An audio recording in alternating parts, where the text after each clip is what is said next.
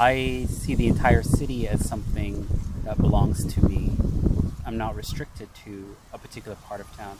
That may have rang true in earlier years, you know, maybe Church Street was a safe haven for people to flee Weston and Lawrence, to flee Dixon and Kipling, to flee Jane and Finch, and to run down to the safety of this white gay space because at least they're acting on those desires isn't a taboo, but everything else comes into stark relief, you know?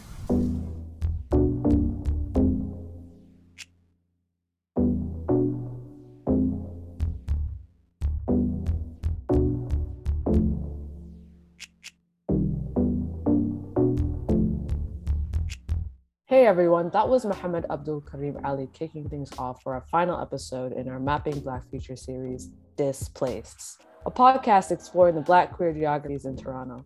And throughout this series, we've been archiving how people make connections in order to survive, take care of one another, and even resist through parties and placemaking. In our first episode, we talked about how we both felt out of place around Church and Wellesley, which is supposed to be the destination for queer people in Toronto. Yet our experiences there left us feeling like outsiders. For so many of us who sit at the intersections of being Black and queer, things can feel dicey no matter where you are. But it also got us thinking about those of us who don't have a designated space and have to find our way anyway. For this episode, Hidden in Heaven and Home, we thought we tried something a little different. Rebekah, when I say the West End of Toronto, what comes to mind? When I first moved to the city, I'd heard this idea tossed around that the area was pretty dangerous and you just really didn't want to spend time over there. But I also learned over time how ethnically diverse the neighborhood was too. And I just figured that out as the more I learned about Toronto and its history.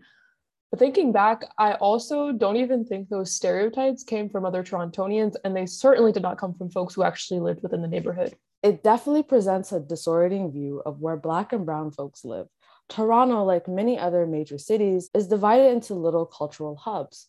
You have Little Portugal, Little Italy, Chinatown, Koreatown, all these little pockets of the city are filled with specific cultural groups. And Weston Road is where many Somali folks settled after fleeing ongoing conflicts back home. I reached out to the author of the memoir, Angry Queer Somali Boy. The memoir creates almost a living history of the Weston Road area. And as a gay Somali Canadian, Mohamed's connection to this area is complicated. Um, so, my name is Mohamed Abdulkarim Ali, and I'm a writer in Toronto. I go by he, him pronouns. We're right across from the Tim Hortons on Weston and Ralph, on our way towards Weston Lions, a place where I remember Somali elders with their double doubles kick up and the aroma of Annette's donuts wafting in the air as a school bell rang Mohamed and I took a walk through some of his old haunts. I spent uh, part of my formative years in the Weston area. It's also where a lot of changes happened for me personally. It's where I first came out. This is where I was living when that happened. It's also where I broke with my family. And some of the sort of like dramatic events that led up to that included a suicide attempt and hospitalization being whisked away abroad to be wed to some stranger I'd never met and being brought back here through the generosity of friends. And so I visited Weston in 2017. I wrote about that experience in my memoir. And I believe that there's the memory of a place and then there's the reality of the place. My objective is not so much to make peace between the two, but to contrast them and to see what it is that I remembered and what it's like today in Weston. Written in a homeless shelter, Mohamed's 2019 coming of age memoir tells the story of his coming out by way of displacement. The struggle to find belonging, a place to rest, a place to call home seeps through every page of the book. I remember the first time I even came across the title and thought, wow, I need to read this at the time, there wasn't much written about the Somali queer experience. It really captures how Black queer folks coming from cultures that have conflicting nuances on sexuality embark on a journey spurred on by various forms of displacement, whether it's moving out, experiencing evictions, or being pushed out of a neighborhood. I Never really had a concept of home. I've lived in uh, a family home. I've lived on the street lived in shelters, I've lived in my own spots on my own and with roommates. I've crashed with friends when times were hard. I've moved through airport terminals, train stations, bus terminals. What I've come to understand is that movement is home for me. There's no destination in mind. I think before I kind of made it a bit more mystical by drawing parallels with the nomad in Somalia. But the nomad has a destination in mind, whether it's the watering hole, whether it's a patch of grass for his animals, whether it's the market where he sells his livestock, or whether it is his final journey in life to Mecca. There's always a destination in mind. I don't have a destination in mind. It's just kind of, I'm going wherever life takes me. And that makes it hard to think of a particular place as home. And I've always been a little jealous of people who've had the same postal code since they were a baby or have known the same people for the last 15, 20, 30 years. Mm-hmm. I've never really had that. And yet, I'm still searching for something. I'm still searching for meaning to what has happened to me. In that searching, I do find that home sometimes does look like a particular thought and acceptance. And these aren't places, right? They're not mm-hmm. fixed in the world, they're all within us. The ongoing conflict in Somalia has led to large scale displacement since the 1980s. Canada is home to one of the world's largest Somali diasporas, and many of us come from families that had to flee from the country with whatever they had on them and start a brand new life in a brand new place. The trauma of conflict runs deep in our community. Weston and Lawrence always felt to me like the commercial heart of the Somali community in Toronto. And Dixon and Kipling, for example, felt like its spiritual heart. It's where the main mosque is, Khalid bin Walid. It's the same buildings that were raided by the police is where many of us received our religious instruction in somebody's apartment, paying the the teacher $75 a month per child, you know. So I know they were living well with their leather socks. In the sense of being married to each other, those Somalis may live apart, whether they live in Regent, whether they live in Flemo, whether they live in Chesterlee, whether they, they live in Gordon Ridge, Weston, West Mall, East Mall, Dixon, Doomstown, Jungle. They can move through these different parts with a sense of ease because there are already Somalis present.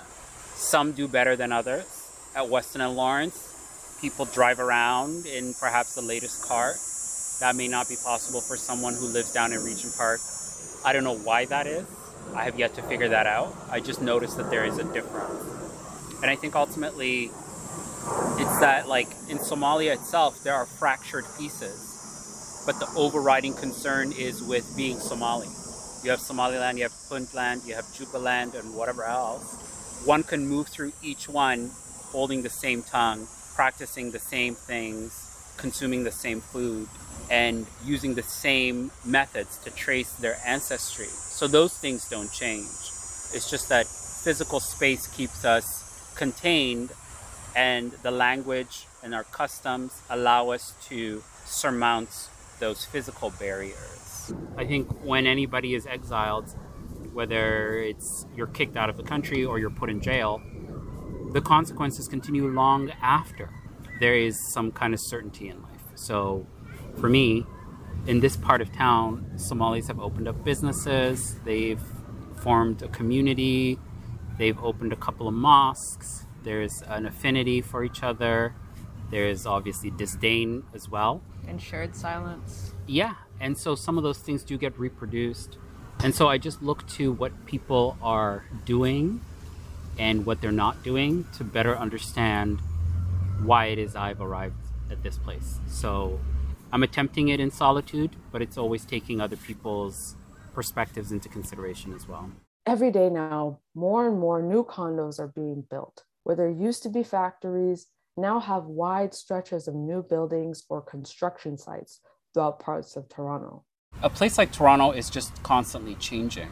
And I think um, when I first came out and I was moving through the city, those changes were very rapid. So all of a sudden now, we had vast stretches of King Street become condos where before there had been factories. Um, there were uh, large parts of South Etobicoke along the lakeshore and the the Queensway or the Gardiner that suddenly became communities of condominiums where before maybe there had been one or two buildings now there were suddenly 10 15 buildings all of a sudden things that seemed permanent like the toronto food terminal or the mr christie cookie factory those were vanishing very rapidly and what that meant was that memories were getting uprooted and tossed to the side and they were given finality and what the changes are bringing are new experiences and experiences that are exclusive, right? They are marked by concierge, they are acquired through a mortgage, they are sustained through high income. And so when you don't have access to any of those things, the only way I could see entry for myself into those buildings is if I got a job as a security guard or as a cleaner or whatever the case might be, or to visit a friend if I'm fortunate enough. And so these changes I think we all have to consider whether we exist outside of the glass castles or within them. Even though Mohamed doesn't live around Weston Road anymore, it still holds a special place in his heart. It's where he started his coming out journey. It was where he started his journey to becoming freely himself. When I lived here, I didn't do so much walking. I walked to the bus stop, I walked to the library, I walked to the pharmacy, I walked to the grocery store, I walked to the mosque. But there was never really an intention in walking to see. It was just to get somewhere. Weston and Lawrence is a place in my memories. Returning to it, I think, enhances the memory and in some ways also conflicts with it because some of the things I remember are either no longer there or they've shifted. So, in coming back, I find that like my memory is dated, and what can happen in my memory is that I can get a little nostalgic, right? And say, oh, why is this no longer here? Or, oh, I didn't have the same feeling when I crossed the intersection this way. How I looked was different. How I interacted with people. I never really used to greet people. I never used to say salam alaikum the way I do now. And so my relationship just has to change. It's really about my own willingness to accept that change. And I think therein lies the struggle. I'm trying uh, to be open minded about the place because it helped to form me. So I don't want to look down on it. I don't want to dismiss it. I don't want to think, well, just because now I live more centrally, this is just marginal when it's not. You know, the reason I am where I am today is in part because of what I went through here. Mohamed and I both come from Somali Muslim communities. We grew up classifying much of the world into binary concepts like haram, things that are forbidden, and halal, things that are allowed. Through specific religious interpretations, people started viewing the queer identity as haram. And we grew up with very clear conceptions of heaven and hell, who would end up there, and what we needed to secure our salvation. But just by being queer led to discourse on how heaven wasn't in the cards for us. Now, a lot of people ask me, how do you reconcile your faith with your sexuality? But that's not where I felt the real conflict was coming from. I wanted to see what it was like for Mohamed. The whole notion of heaven, I think, was one that I was raised with. And I think for Somali specifically, hell can also just look like what Somalia became, that sudden undoing of what we had worked so hard to attain our freedom, a centralized state, because Somalis have never had a concept of a centralized state in our history, at least not one that was in practice. I'm not sure if people thought about it. And that's the other thing that makes it difficult to know what our ancestors thought is because we don't have a written record. So there was also a rupture with our past in flight. You know as well as I do, many of our parents their friends reverted back to a harsh form of Islam as a way of repenting for following this godless system of socialism or scientific socialism. And so the notion of hell was if we cross Allah subhanahu wa ta'ala, what happened in Somalia will be our forevermore. So while we're on this earth, while we are cast out, much in the same way that God is casting out the Israelites in the Old Testament, let's try and purify our spirits amongst these foreigners, amongst these people who simultaneously hate us and provide us refuge. So today, now, I don't think about heaven all that much because I realized that the work that we need to do is here on earth. And I'm, I'm actually kind of grateful that my parents insisted on living well. There was no, oh, we are reverting back to the faith, so therefore we will just suffer. There wasn't any of that, let's lash ourselves. It was go to school, do well, make a name for yourself, and don't let what we had gone through be in vain. And perhaps, if you're so inclined, return home and help to rebuild. That is a hopeful and an optimistic outlook, but one that wasn't constantly practiced. So instead, what I felt was just a burden, and I discounted the hopefulness. And today, I because I have a bit more distance from my family, I can see the value in what they were attempting. But of course, trying or thinking of doing good versus doing good are two different things. As with all Orthodox communities, there's not a lot of room for nuance. What's bad is bad and what's good is good. You are governed on the inside by rules on the outside. What is haram and halal dictates what you should feel, what you should think, and who you should be. But for so many of us on the margins, we know that categorizing things into two distinct and opposing categories leaves out so much. It demands that we leave ourselves behind, obscuring our paths. I sought out that haram. So inside for me always represented the attempt to be halal, even though on occasion we might eat KFC or McDonald's. But inside meant Quran, meant salat, meant fasting, meant the proclamation of faith, meant deference to my elders. Outside meant Western permissiveness. It meant nobody is going to chastise me for getting drunk. Nobody's going to tell me anything if I sashay down the sidewalk. They might glare at me, they might pounce on me, but it's not something everybody cosigns. And so I felt inside was stifling, inside was hellish. Outside is where freedom really was.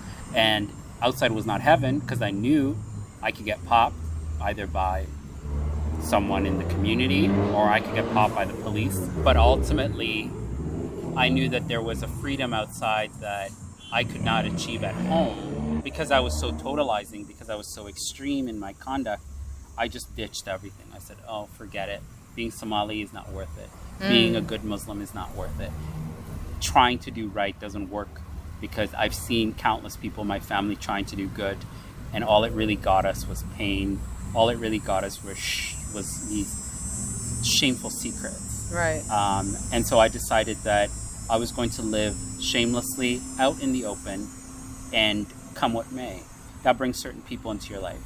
Today, now, I think it's much more important for me to live a life that is underpinned by a sense of peace. And again, that brings a certain set of people into my life, and I get to decide who's in my life. When I'm pouring cocaine down my nose and I'm suckling at a bottle 24 7, that brings a certain I go seeking out and I go seeking for a kind of a type of scum because I thought of myself as scummy. So today I have a different vision of myself. I think it's important to remember that I come from people who try and live well, you know, regardless of what they physically might have done to me. I can only be hopeful about the future, even if that future looks bleak at the moment. As we come up to Hickory Tree Road, our route changes. There's now a gate where we used to cut in between to get to Weston Lions. And I remember again, this is why placemaking is important because it looks differently. It's fluid for folks like us as external places begin to close off and disconnect us from one another. On top of how people around you, whether it's family, friends, or community, may not co sign who you are and who you're trying to be, it can feel at best disorienting and at worst unsafe. Black queer youth need to see examples of what their futures can look like. They need to see folks like Mohamed who are living a life that may not even seem possible for them, a life that allows them to just be. So, seeing a new definition of home can be life saving, a rebirth, even. But when faced with displacement, even with the changes from gentrification, liberation is a challenge. The city is rebuilding itself to make more room, but for whom? What I've come to see now is that um, it never pays to just hold back because I know that I'll be standing at the mouth of my grave wondering why I decided to leave that part out and why I decided to elevate one thing over the other. And there's nothing today that keeps me tied to any sense of honor the best kind of writing does away with that. For me, the best kind of writing is the kind that interrogates and makes light of people's posturing in that way. And it's doubly important for people who have been rendered stateless or who find themselves occupying that position in society. Honor and dignity is very important because there's very little that gives them that whether it's in work, whether it's in sending their kids to school, whether it's just being part of the body politic.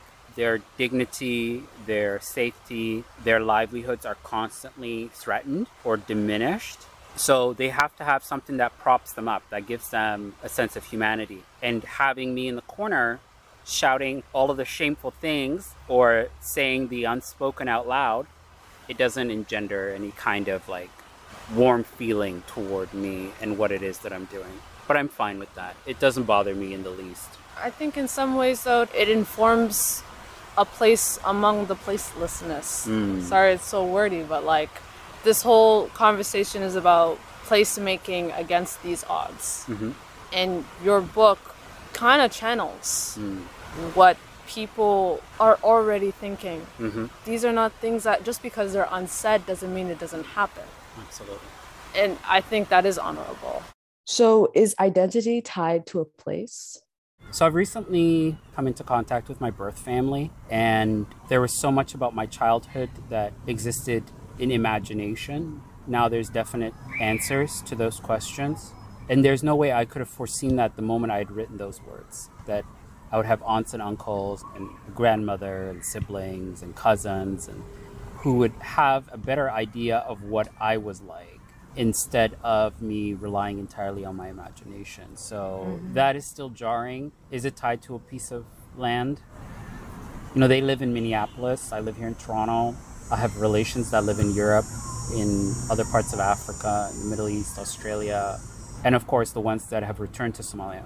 Each one is going through something that demands of them answers that are perhaps too large to answer or to give voice to without there being like some kind of social vehicle for that. So if the community at large is not interested in answering the question about what it means to be a Somali in Toronto, but instead is focused on returning to some lost Eden, Somalia pre civil war, and trying to make something out of the wreckage we left behind, then that demands that the rest of us remain silent.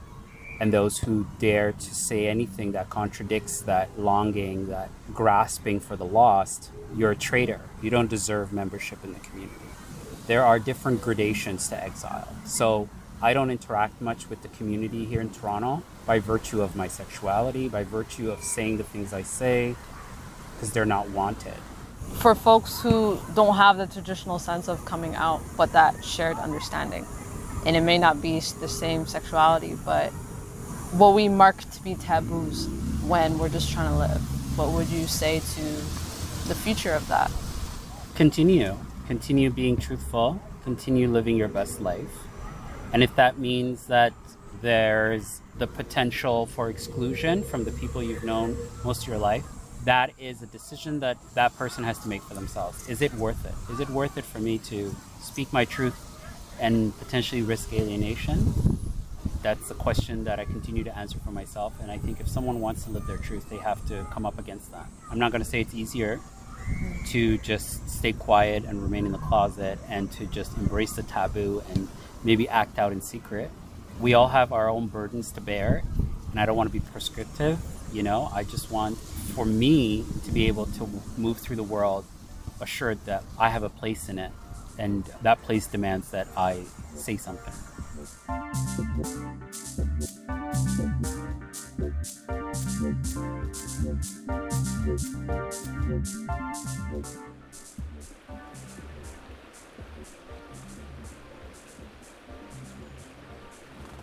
My name is Melisse, last name Watson.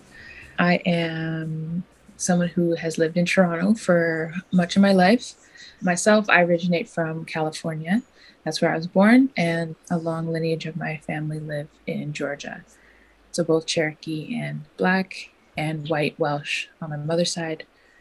And I now live outside of the city, but I cherish the city for what it offered at the time.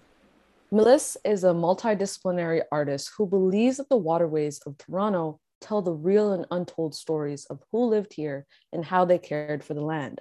I asked them on their thoughts on gentrification on this land and how, while being uprooted, like Mohamed, migration is inevitable. The main wonder that I had was the relationship between Black and Black Indigenous peoples' connection to where they live, where they call home, and the water that moves through their homes or how their homes interact with the water.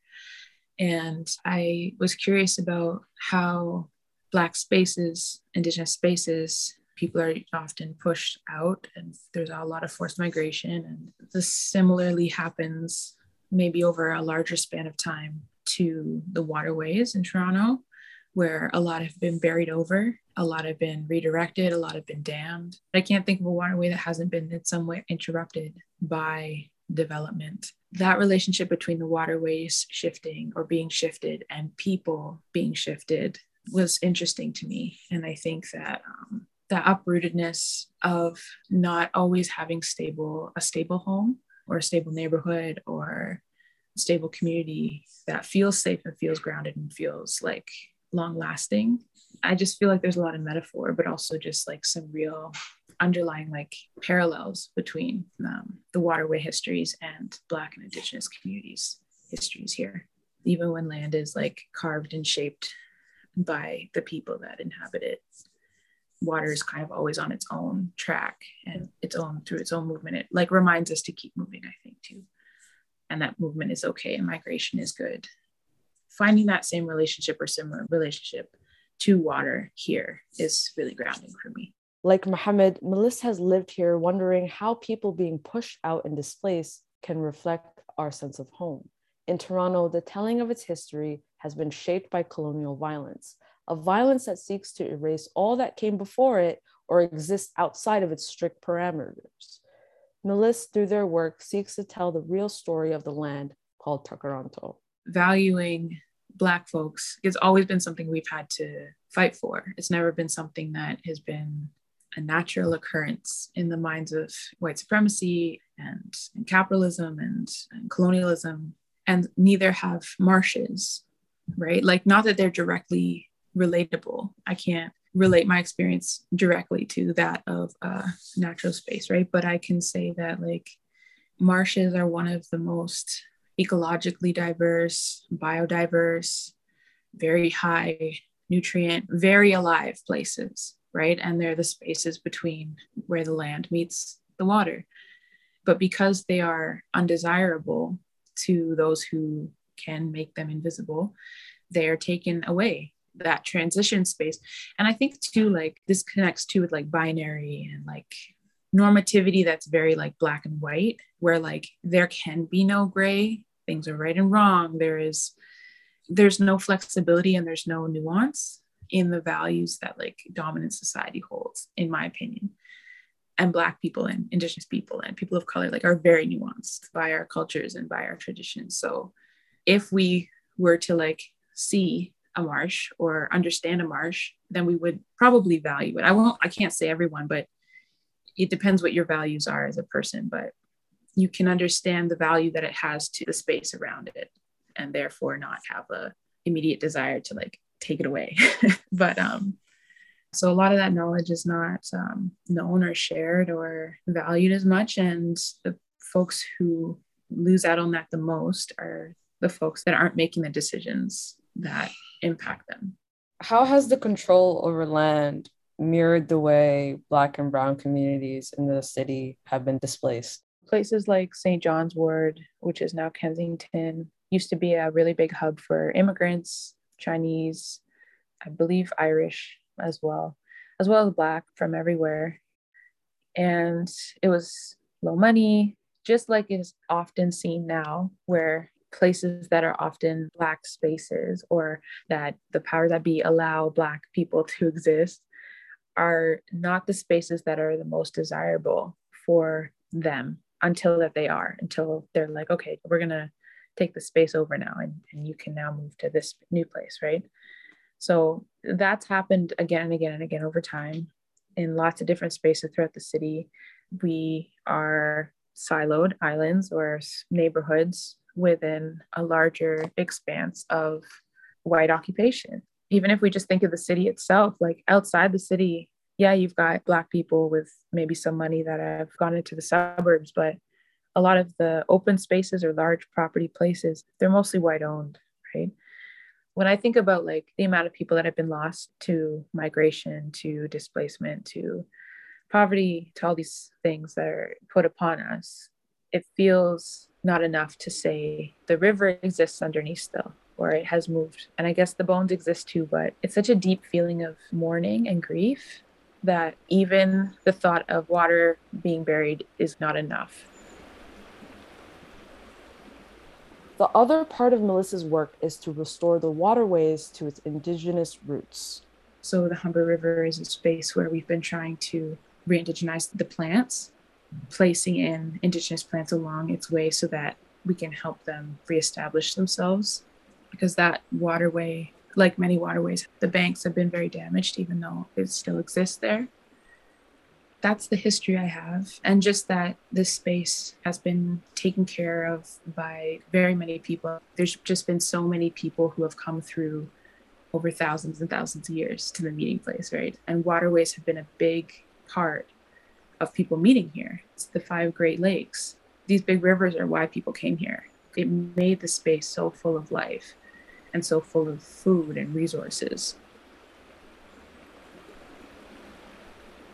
For a long time, Melisse says they didn't have a relationship with the waterways other than drinking tap water until they started to pay attention to the sounds and movements underneath the roads. For them, the roots that the waterways exposed felt like healing. Melisse's adopted, so rooting in a space created a sense of home. So when I was growing up, I didn't observe blackness. I didn't observe queerness. I didn't have a lot of access to spaces outside of a suburb, a very white suburb at the time. So that made my world both very large because I felt like an alien in it, not necessarily always in a bad way, but I had a sense of self that I felt good about, but it was very different than anyone else's. And that was peculiar. That was strange for me. And then when I got older and I moved to the city, I got to see black people i got to see queer people right? That was like quite a while after a lot of my learning had occurred right? I had to do a lot of unlearning i had to do a lot of reflection. I had to do a lot of dealing with some trauma before i really understood what community was and how to participate in healthy relationships. Observing my surroundings both kept me really safe. Just looking up at the sky you know i was like I had a lot going on when i was a kid and I have a distinct memory of looking up one time. And then that was kind of the moment that I decided that I wasn't going to keep looking down. I definitely look down now. I look down at everything. There's a lot of cool stuff on the ground, but I wasn't looking down for the right reasons for a long time. Where there's growth, there's a lot to look forward to. But when land and water is disrupted and interrupted, and people face discrimination, violence, and forced displacement, it begs the question where to?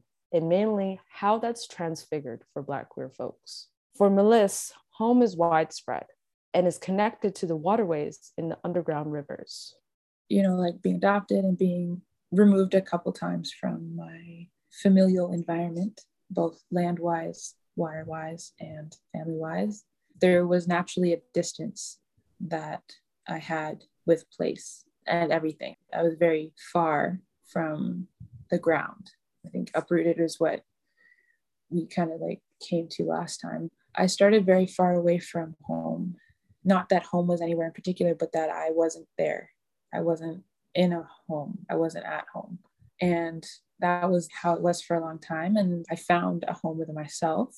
Then it kind of expanded outwards a little bit. And then as far as waterway goes, like waterways being the great connector for me, the water in my body, the water of my body will always be connected to the water that is outside of my body and is always carving, is always moving, it's always journeying, it's always, I'm not stuck in a place that I don't feel good in. I was really interested in the many meanings of Tkaronto, such as sticks in the water, and the gathering place, and more. How do you find that reflects our relationship with communities against the control of the city? Well, even just the idea that both those meanings are related to rivers and that no matter how much development has occurred, no matter how much disruption or burying or redirecting of the waterways or damage of the banks, they still exist. My friend Isaac, he'd say that you can bury a river, but you can't stop the rain. It's an act of resistance to like exist, just period. And rivers are a force. They always have been. And it just makes you think about community too in the sense of micro to macro or everything in between because you can have a river like as thin as a snake and as big as a city as wide as a city a lake that looks as wide as the ocean when you're standing next to it. I think water has resisted colonization in big ways and it continues to feed us it continues to feed everything. And so the name of toronto at least reflects its true nature of existing because of the ways the waters come together and allow people to come together.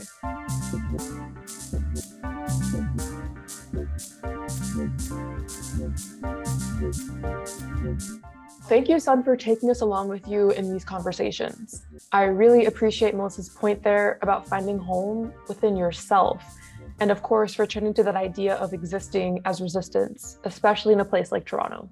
Absolutely, Rebekah. Home is pretty multifaceted.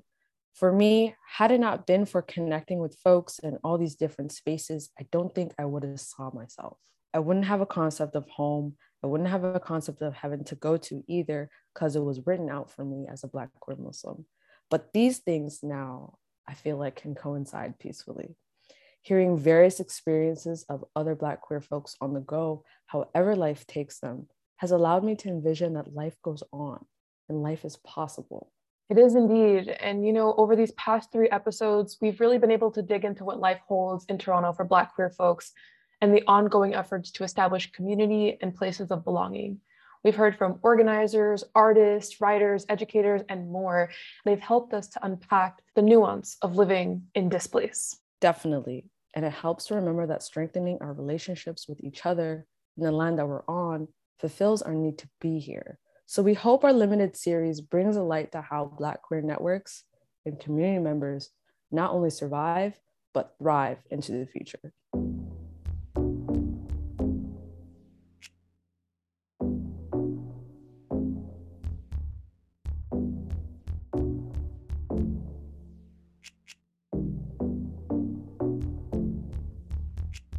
This podcast would not have been possible without the amazing sounds, music, and art from Kaya Joan, and a big shout out to our audio editor and mixer, Sabrina B. We'd also like to thank our executive producers, Bria John, Tayo Bero, and Adwoa Afful, and of course, the Black Futures Now Toronto Collective. You can find all social media contacts in the episode description and be sure to check out our website and other episodes in this series wherever you get your podcasts. Peace.